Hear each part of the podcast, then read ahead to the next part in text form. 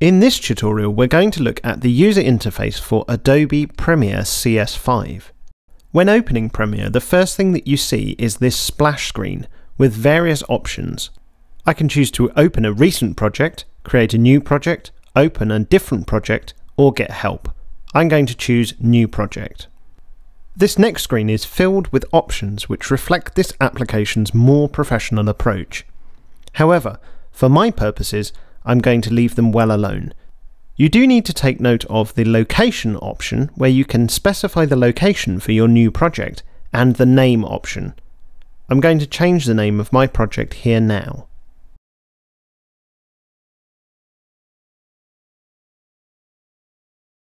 After clicking OK, this next box allows me to select some preset project settings.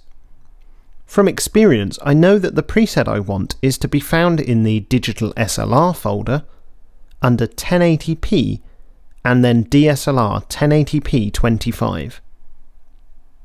I can choose to rename this sequence here, but I'll keep it at default for now, and then I'll click OK. Here we are in the Premiere user interface. This interface is made up of several panels. The first of these is the project browser, down here is where all the sequences and clips will be stored for our project.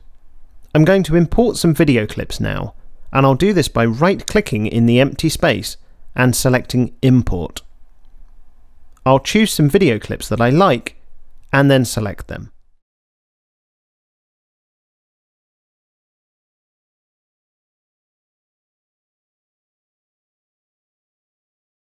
I'll click Open to import these. The clips have imported into the project browser over here. You can see the video clips are noted by these icons on the left, whereas a sequence has a different icon. This area can get quite messy with lots of different files, so I'm going to create a bin or folder. I'll right click and select New Bin, and I can give it a name here, so I'll call it Clips.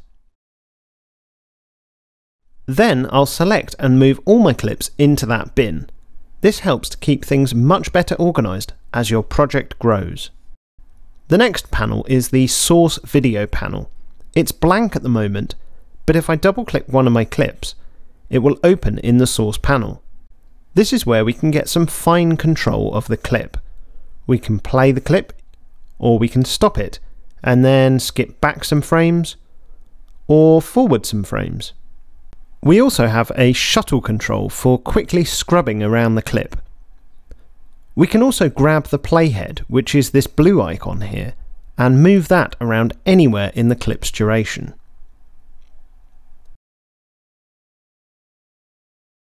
The source video panel also has other tabs at the top. One very useful one can be the audio mixer, where we can control various parameters of the audio in our project. I'm now going to put my first clip in my timeline by dragging it down and releasing it. It's there in the timeline now, but it's quite small. I can zoom the timeline by using these controls down here. By default, the timeline is made up of three video tracks and three audio tracks, plus the master audio track. My clip just needs one track of each. You'll probably notice that the program panel has sprung to life. This panel directly reflects exactly what's going on in our timeline. We have some play controls here where we can control the timeline playback, play, stop, etc. I can also come down to the timeline and drag the playhead around as before. You'll see that this will be reflected in the program panel. While the timeline is playing, you can also see the audio levels here.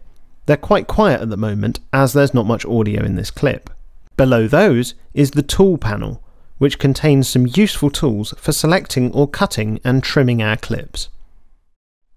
Now I'm going to put a few more clips into the timeline. If I drag this one down, can you see that if I butt it up against the previous clip, you get these little white flags appearing?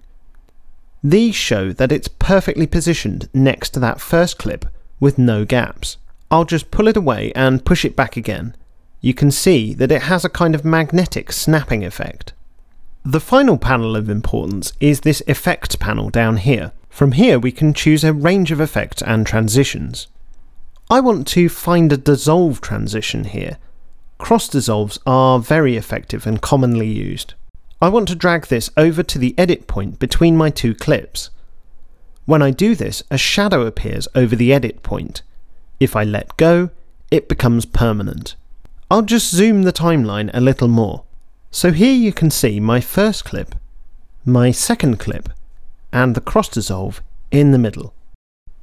I'd like to play through this here, but I've spotted something which is warning me that it won't play properly. This yellow and this red bar are telling me that the video is not rendered properly, and it won't play.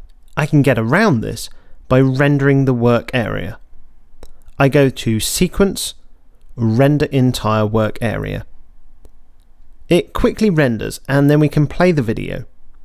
You'll note that the red and yellow bars have gone green, which means that it will play fine.